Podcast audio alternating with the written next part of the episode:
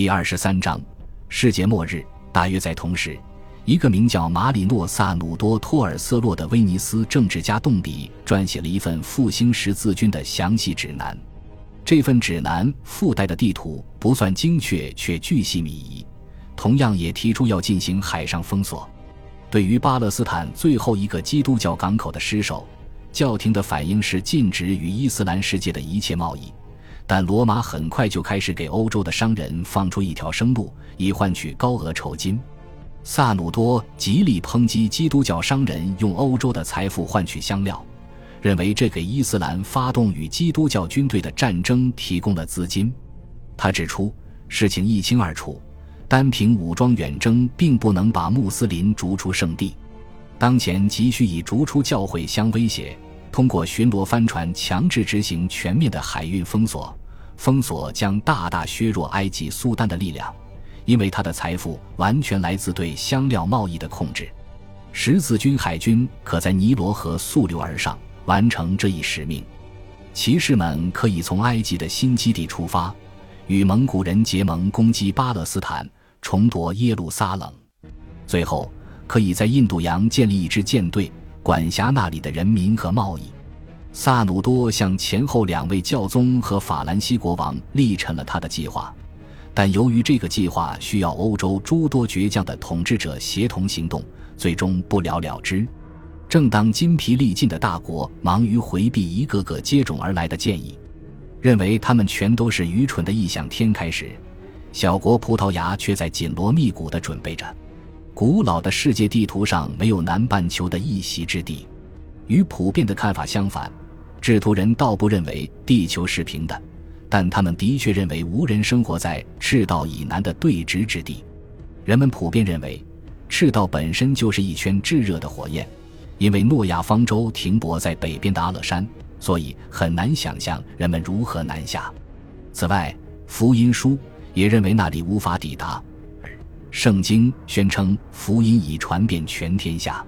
随着以往的世界图像开始变化并最终崩溃，制图业也经历了一场革命。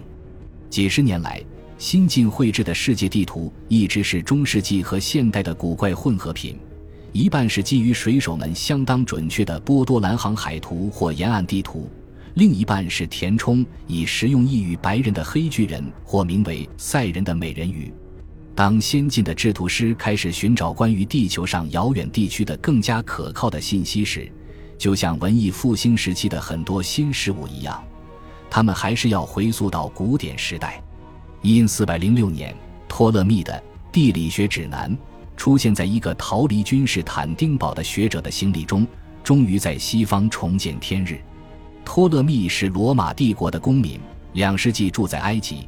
是第一位就如何在平面上绘制球体给出详细指导的地理学家，也是列出世上所有已知地方的全面的名录的第一人。《地理学指南》一书随即被翻译成拉丁语，很快就成为每一个自重的王子、教士或商人图书室里的常备书籍。上溯到一千多年前，反而意味着知识上的巨大进步。这恰恰说明了欧洲长期以来是多么与世隔绝。基督教地理学家曾经相信，地球上七分之六是土地，还曾想象过被唯一一个大洋包围的唯一一个超级大陆。托勒密把他的大陆放在一片浅蓝色的背景上，他的地图是一派惊人的水世界景观，海洋到处都是。也就是说，除了非洲最南端附近，其他地方到处都是水。托勒密的非洲没有尽头，它的东西两岸突然变成直角。延展到叶面的底部，看似一条座头鲸的尾巴。东岸的延伸线弯过来，与亚洲向南伸出的细端相连，使得印度洋像是个巨大的内陆湖。托勒密的重新发现从根本上改变了欧洲人关于地球的概念。但有一个胆大的制图人抓住了时代精神，决定更进一步。因四百五十九年。葡萄牙国王阿方索五世委任著名的威尼斯人弗拉毛罗绘制一张全新的世界地图。毛罗是个修士，在穆拉诺岛上的一个修道院里负责地图工坊。他综合了托勒密和马可波罗的信息，又加上了一位更加勇敢的威尼斯旅行家提供的情报。这位冒险成瘾的旅行家名叫尼科洛达·康提。他在一四一九年离家出游，学习了阿拉伯语和波斯语，伪装成穆斯林商人，还在东方游历了二十五年之久。在弗拉毛罗的地图上，非洲在离直抵很近的距离止步，一条窄窄的水道把大西洋和印度洋连在一起。正是这位狂妄大胆的修士提出了有可能航行绕过非洲这个诱人的建议。而他开拓性的独家观点几乎肯定是建立在误解的基础上的。在印度，尼克洛达·康提得知中国的庞大舰队有时会造访那里的港口。那些巨大的多层船有五根船尾，船尾悬桥上吊着一个巨型的船舵，船体装有三层木板以抵御风浪，还分成了很多船舱，因此即便某个舱漏水，整艘船也依然适航。船上是一排排房门上锁的小屋和厕所，甲板上的花园里种着草药和香料。这些舰船远大于欧洲的货船，而且它们远非中国海上体量最大的船舶。中国欣然自称中央王国，多个世纪以来一直与印度和东非有贸易往来。但在一四零五年到一四三三年期间，明朝皇帝上演了一出壮观的海上大戏，在郑和将军。魁梧的穆斯林宦官，某位蒙古军阀的曾孙指挥之下，七个流动的外交使团到达印度洋。单单第一支舰队就有三百一十七条船和两万七千八百七十名水手、士兵、商人、医生、占星家和工匠。舰队中领头的是六十二条九尾宝船，而为了展示可能会让欧洲人目瞪口呆的慷慨，这些船本意并非收纳。而是发放财宝，他们每航行到东南亚、印度、阿拉伯和东非的一个港口，就卸下大量的丝绸、瓷器、金银器具以及其他中国生产的新奇物品。这种吓人的宽宏大量，当然无一例外达到了预期效果。区区数年间，三十七个国家的特使争相去向北京的皇帝表达敬意。然而，即使是中国也无法负担如此无止境的慷慨赠与。一因四百三十五年，中央王国主动放弃了他在印度洋上居高临下的地位。数十年后，他的海军和商人舰队消失于无形。如果不是这样，葡萄牙的东方路线或许确实会遭遇阻隔。